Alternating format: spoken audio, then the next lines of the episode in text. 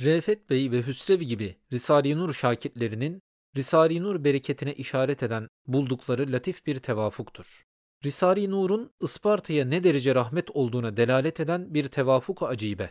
Risale-i Nur'un mazhar olduğu inayatın külliyetinden mühim bir ferdi de şudur ki, Isparta vilayeti 8 seneden beri Risale-i Nur'un müellifini sinesinde saklamıştı ve Barla gibi şirin bir nahiyesinde Cenab-ı Hakk'ın lütfu keremiyle muhafaza etmişti. Bu müddet zarfında yavaş yavaş intişar eden Risale-i Nur'dan Isparta'da binler adam imanlarını takviye ettiler.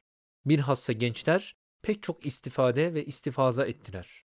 Vakta ki üstadımızın Barla gibi latif ve şirin bir mahaldeki sıkıntılı ve pek acıklı ve en katı kalpleri ağlatan işkenceli esareti bitti, Risale-i Nur'un müellifi olan üstadımızın nazarı Cenab-ı Hakk'ın avniyle Isparta'ya müteveccih oldu.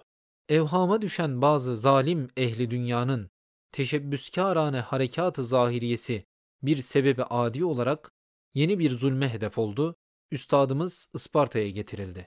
Fakat üstadımızın teşrif ettiği zaman yaz mevsiminin en hararetli zamanıydı. Yağmurlar kesilmiş, Isparta'yı iska eden sular azalmış, bir kısmı mühimminin menbaı kesilmiş, ağaçlar sararmaya, otlar kurumaya, çiçekler buruşmaya başlamıştı. Risale-i Nur'un en ziyade intişar ettiği mahal Isparta vilayeti olduğu için Risale-i Nur hakkındaki inayat-ı Rabbaniye'yi pek yakından müşahede eden Risale-i Nur şakitleri olan bizler mühim bir vakaya daha şahit olduk. Bu hadise ise müellifinin Isparta'ya teşrifini mütakip bir asır içinde bir veya iki defa vuku'a gelen bu yaz mevsimindeki yağmurun kesretli yağması olmuştur. Pek harika bir surette yağan bu yağmur, Isparta'nın her tarafını tamamen iska etmiş, nebatata yeniden hayat bahşedilmiş, bağlar, bahçeler başka bir letafet kesbetmiş, ekserisi hemen hemen ziraatle iştigal eden halkın yüzleri, Risale-i Nur'un nail olduğu inayatından ve bereketinden olan bu yağmurdan istifade ederek gülmüş, ruhları imbisat etmişti.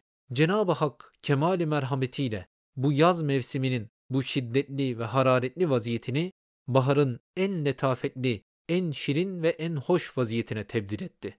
Güya Risale-i Nur 119 parçasıyla müellifi olan üstadımıza bir taraftan hoş amedi etmek ve mahzun olan kalbine teselli vermek ve gamnak ruhunu tatyip etmek ve diğer taraftan da 8 seneden beri yaşadığı Barla'yı unutturmak ve o muhteşem çınar ağacını ve dostlarını ve alakadar olduğu şeylerden gelen firak hüznünü hatırlatmamak için Cenab-ı Hak'tan 119 Risale'nin eliyle 119 bin kelimeleri diliyle dua etti, yağmur istedi. Cenab-ı Hak öyle bereketli bir yağmur ihsan etti ki bir misli 93 tarihinde yağdığını ihtiyarlarımızdan işitiyoruz ki bu tarih üstadımızın tarihi veladetine tesadüf etmekle beraber bu umumi hadisi rahmet olan kesretli yağmur hususi bir surette Risale-i Nur'a baktığına bir delili de şudur ki Risale-i Nur'un neşrine vasıta olan üstadımız geldiği gün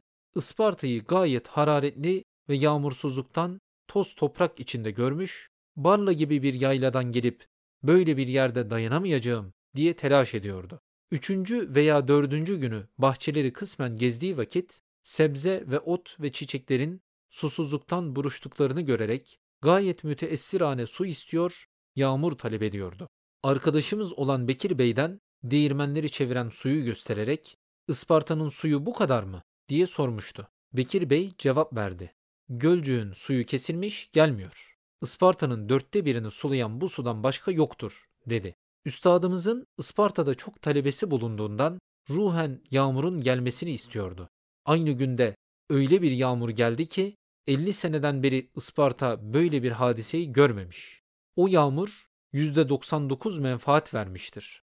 Bundan anlaşılıyor ki o tevafuk tesadüfi değil, bu rahmet Isparta'ya rahmet olan Risale-i Nur'a bakıyor. Lillahil hamd bu keremi ilahi neticesi olarak üstadımız diyor ki Isparta bana Barla'yı unutturdu. Unutamayacağım bir şey varsa o da her yerde olduğu gibi Barla'da bulunan ciddi dost ve talebelerimdir. Talebesi Mustafa, talebesi Lütfü, hizmetkarı Rüştü, hizmetkarı Hüsrev, daimi hizmetkarı Bekir Bey, daimi hizmetkarı Refet.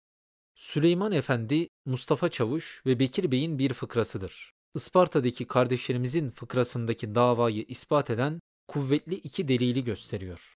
Refet Bey ve Hüsrevi gibi kardeşlerimizin harika bir surette yağan umumi yağmur içinde Risale-i Nur bereketine hususiyetle baktığına bizim de kanaatimiz geliyor. Çünkü gözümüzde yağmur hadisesini hususi bir şekilde hizmeti Kur'an ve Risale-i Nur'a baktığını iki suretle gördük. Birinci suret, Risale-i Nur'un vasıta-i neşri olan üstadımızın camii Barla'da seddedildi. Risale-i Nur'u yazacak hariçteki talebelerinin yanına gelmeleri men edildiği hengamda kuraklık başladı. Yağmura ihtiyacı şiddet oldu. Sonra yağmur başladı, her tarafta yağdı. Yalnız Karaca Ahmet Sultan'dan itibaren bir daire içinde kalan Barla mıntıkasına yağmur gelmedi. Üstadımız bundan pek müteessir olarak dua ediyordu. Sonra dedi ki, Kur'an'ın hizmetine set çekildi. Bu köydeki mescidimiz kapandı.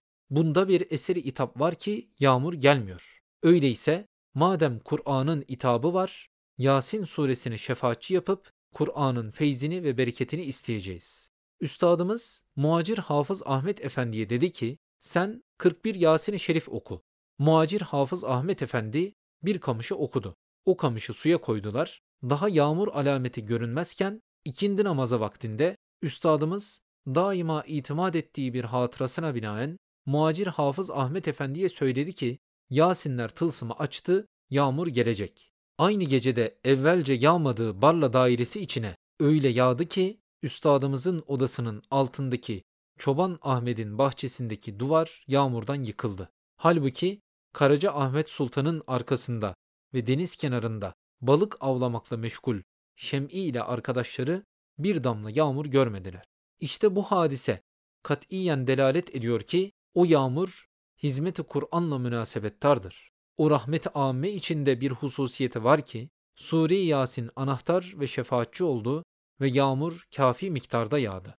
İkinci suret kuraklık zamanında 20-30 gün içinde yağmur Barla'ya yağmamışken yokuşbaşı çeşmesi yapıldığı bir zamanda menbaına yakın üstadımız ve biz yani Süleyman, Mustafa Çavuş, Ahmet Çavuş, Abbas Mehmet ve sair kardeşlerimiz beraber cemaatle namaz kıldık. Tesbihattan sonra dua için elimizi kaldırdık. Üstadımız yağmur duası etti. Kur'an'ı şefaatçi yaptı. Birden o güneş altında her birimizin ellerine 7-8 damla yağmur düştü. Elimizi indirdik, yağmur kesildi. Cümlemiz bu hale hayret ettik. O vakte kadar 20-30 gündür yağmur gelmemişti. Yalnız o yağmur duası anında dua eden her ele 7-8 damla düşmesi gösterdi ki bunda bir sır var. Üstadımız dedi ki bu bir işareti ilahiyedir. Cenab-ı Hak manen diyor ki ben duayı kabul ediyorum fakat şimdi yağmur vermiyorum. Demek sonra Suri Yasin şefaat edecek. Nitekim öyle olmuştur. Elhasıl Isparta'daki kardeşlerimizin umumi rahmet içindeki Risale-i Nur'un bereketine dair dava ettikleri hususiyeti bu iki kuvvetli delille tasdik ediyoruz. Barla'da Şem'i, Mustafa Çavuş, Bekir Bey, Muacir Hafız Ahmet, Süleyman. Ehli iman, bilhassa şimdiki Risale-i Nur'un zakir ve muvahhid şakitleri öyle bir cadde ve minhaca girmişler ki o cadde gayet müstakim, gayet nurlu, gayet sevimli. Bütün iki tarafı elmas inci dükkanı. Bunların başında Nass-ı Kur'an'dan gelen ve Kur'an-ı Kerim'in ve Furkan-ı Hakim'in ayat-ı beyinatından intişar eden Risale-i Nur'un 120 parçasından be her parçası birer mürşidi azam, birer mürşidi ekmel, birer kale-i hasin, birer elmas kılınç olarak sabittir. Öyleyse ey lütfü, Risale-i Nur'a sıkı yapış ki bir mürşidi ekmel bulasın. Lisanına tevhidi ver ki şu muhkem kaleye giresin. Feyyaz-ı mutlakın kelamı olan Kur'an-ı mucizül beyana hadim ol ki o elmas kılıncı elinde tutasın. İşte o kılınçla hiç havsız, başlarını sarhoşlukla o bataklığa sokan dinsizlerin kafalarına vurarak atla. Ondan sonra festagim keme ümirt gibi kat'i delilleri Peygamberimiz sallallahu teala aleyhi ve sellem Efendimiz'den müteselsilen bütün Risale-i Nur'un müellifi Üstadımız Said Nursi'nin yetiştiği ve serbest gezdiği şeriat-ı garra-i Muhammediye aleyhissalatü vesselam olan hattı müstakimi bari bir parçada sen takip et ki başın felah bulsun. Şu geçen cuma günü ruhumda bir sıkıntı devam ederek üstadım için Bismillahirrahmanirrahim sırrını istinsah ediyordum. Maalesef emraz-ı asabiyemin hadsiz istilası o mühim risaleyi pek ani olarak akim bıraktırdı. Tekrar yine başladım, bir parça yazdım, baktım ki yine satır geçmişim. Evvelki yazdığım yere mürekkep dökülmüş. Kendimde o sıkıntı hala duruyor.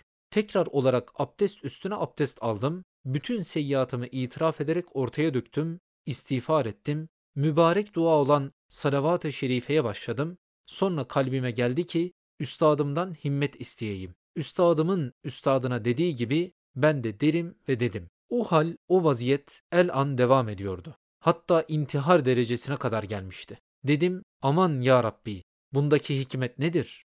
Ve o risaleyi ertesi güne talik ettim. O akşam yani cumartesi gecesi alemi menamda üstadım Ata Bey'in Zergendere mescidindeymiş. Sabah namazına gidiyormuşum. Tesadüfi bir karakol kumandanı bana dedi ki nereye gidiyorsun? Camiye dedim. Beni takiben camiye o da girdi. Gördüm ki üstadım bir karyola üzerindedir. Evvelki cemaatimizden hariç içeride 5-6 daha jandarma bulunuyor. Cemaat La ilahe illallahu vahdehu la şerike leh ilahir devam ediyorlar. O beraber girdiğimiz kumandan ise cemaatimize karşı aman siz ne yapıyorsunuz diyerek kendisinin lehimliğini ispat edip mağruriyetinden içeriye tükürdü. O anda üstadım o dinsizin yüzüne tükürüp git yanımızdan pis dedi tard etti. Hemen o zaman elimi sağ taraftaki deliğe uzattığımda bir kasatura geldi. Hiç meslek ve meşrebimize uymayan, her cihetle muhalif hareket eden Hasan isminde bir adam o kasaturayı alıp ve ucuyla o dinsizi göstererek aman efendim, aman hocam siz yalnız emir buyurunuz. Bu dinsizin imhasına sebep ben olacağım dedi ve aynı zamanda bir sağ omuzuna bir de sol omuzuna vurdu ve gitti. Bütün bu dinsizler bunu görünce tevehhüme düşüp başımıza bela bulduk. Bizden hocanın yanına kimse gitmez. Ancak Ethem Çavuş var. Onu gönderelim. Bizim için yalvarsın, yakarsın. Aman biz hepsinden vazgeçtik dediler. Haşiye, caya hayrettir ki o gecede Keçiborlu'da bulunan Ethem Çavuş herkesten evvel o hadiseden müteessir olarak imdada gelmişti. O sabah bu garip rüyayı Zühtü Efendi ve Hafız Ahmet ağabeylerime söyledim. Hatta o gün Hafız Ahmet üstadımı ziyaret için iki bardak suyla beraber Isparta'ya gitmek istedi. Fakir de gittiğine memnun oldu. Rüyayı tembih ettim çünkü o gece gördüm. Nitekim söylemiş. Fakat çok acıklı haberden o kadar müteessir oldum ki o zaman anladım ruhumdaki sıkıntı buymuş. Lütfü. Haşiye, garip ve latif bir tevafuktur ki Isparta'da cumartesi gecesinde başıma gelen gayet sıkıntılı bir hadiseyi 8 sene kemali sadakatle hiç gücendirmeden bana hizmet eden Sıddık Süleyman aynı zamanda benim gibi aynı sıkıntı çektiğinden ve sebebini de bilmediğinden Isparta'ya pazardan evvel geldi. Sıkıntısının manevi sebebini de anladı. Süleyman'ın ne kadar selim bir kalbi bulunduğu malumdur. Hem aynı gecede has talebelerin içinde letafeti kalbiyle mümtaz küçük lütfü bu fıkrada meskür rüyayı ve sıkıntıyı görüp aynı sıkıntıma iştirak ve az bir tabir ile aynı vaziyetimi müşahede ediyor. Elhasıl Süleyman'ın selim kalbi, lütfünün latif ruhu imdadıma koşmak istemişler. Demek ki Risale-i Nur'un şakirlerinin ruhları birbiriyle alakadardır. Cesetleri müteaddittir, ruhları müttehit hükmündedir. Hâzâ min fadli Rabbi. Süleyman Rüştü namındaki kardeşimiz bu hadise gecesinden evvel sabahleyin bana ve Bekir Bey'e dedi ki ben bu gece bir rüya gördüm. Bu rüyada siz üstadımı valinin makamında vali olarak gördüm. Etrafınızda hükümet adamları bulunuyordu. Elinizde bulunan küçük bir kağıda not yapmışsınız, nutuk söyleyecekmişsiniz. Sonra bir daha gördüm ki üstadım siz Bekir Bey ve Hüsrev bir faytona binmişsiniz. Hükümetten eve geliyordunuz dedi. O sabahın akşamı hükümet dairesinde aynı hal vuku bulmuş. Faytonda aynı adamlar bulunup selametle eve dönülmüştür. İsticvap makamında söylenen sözler tam yerinde olduğu için nutuk suretinde ona görünmüş. Hem Hafız Ali aynı gecede bana olan hücumu ve suikastı kendine karşı görmüş. Sabahleyin başındaki kasketinin siperliğini dikmiş, ta hücumdan kurtulsun. Elhasıl Risale-i Nur'un şakirtlerinin şahs-ı manevisi kerametkârane bir hassasiyet gösteriyor ki Hafız Ali ulvi sadakatiyle, birinci Süleyman selim kalbiyle, ikinci Süleyman Rüştü müstakim aklıyla, küçük lütfü latif nuruyla üstadlarının imdadına manen koşmuşlar, sıkıntısına iştirak ile tahfifine çalışmışlar. Sayit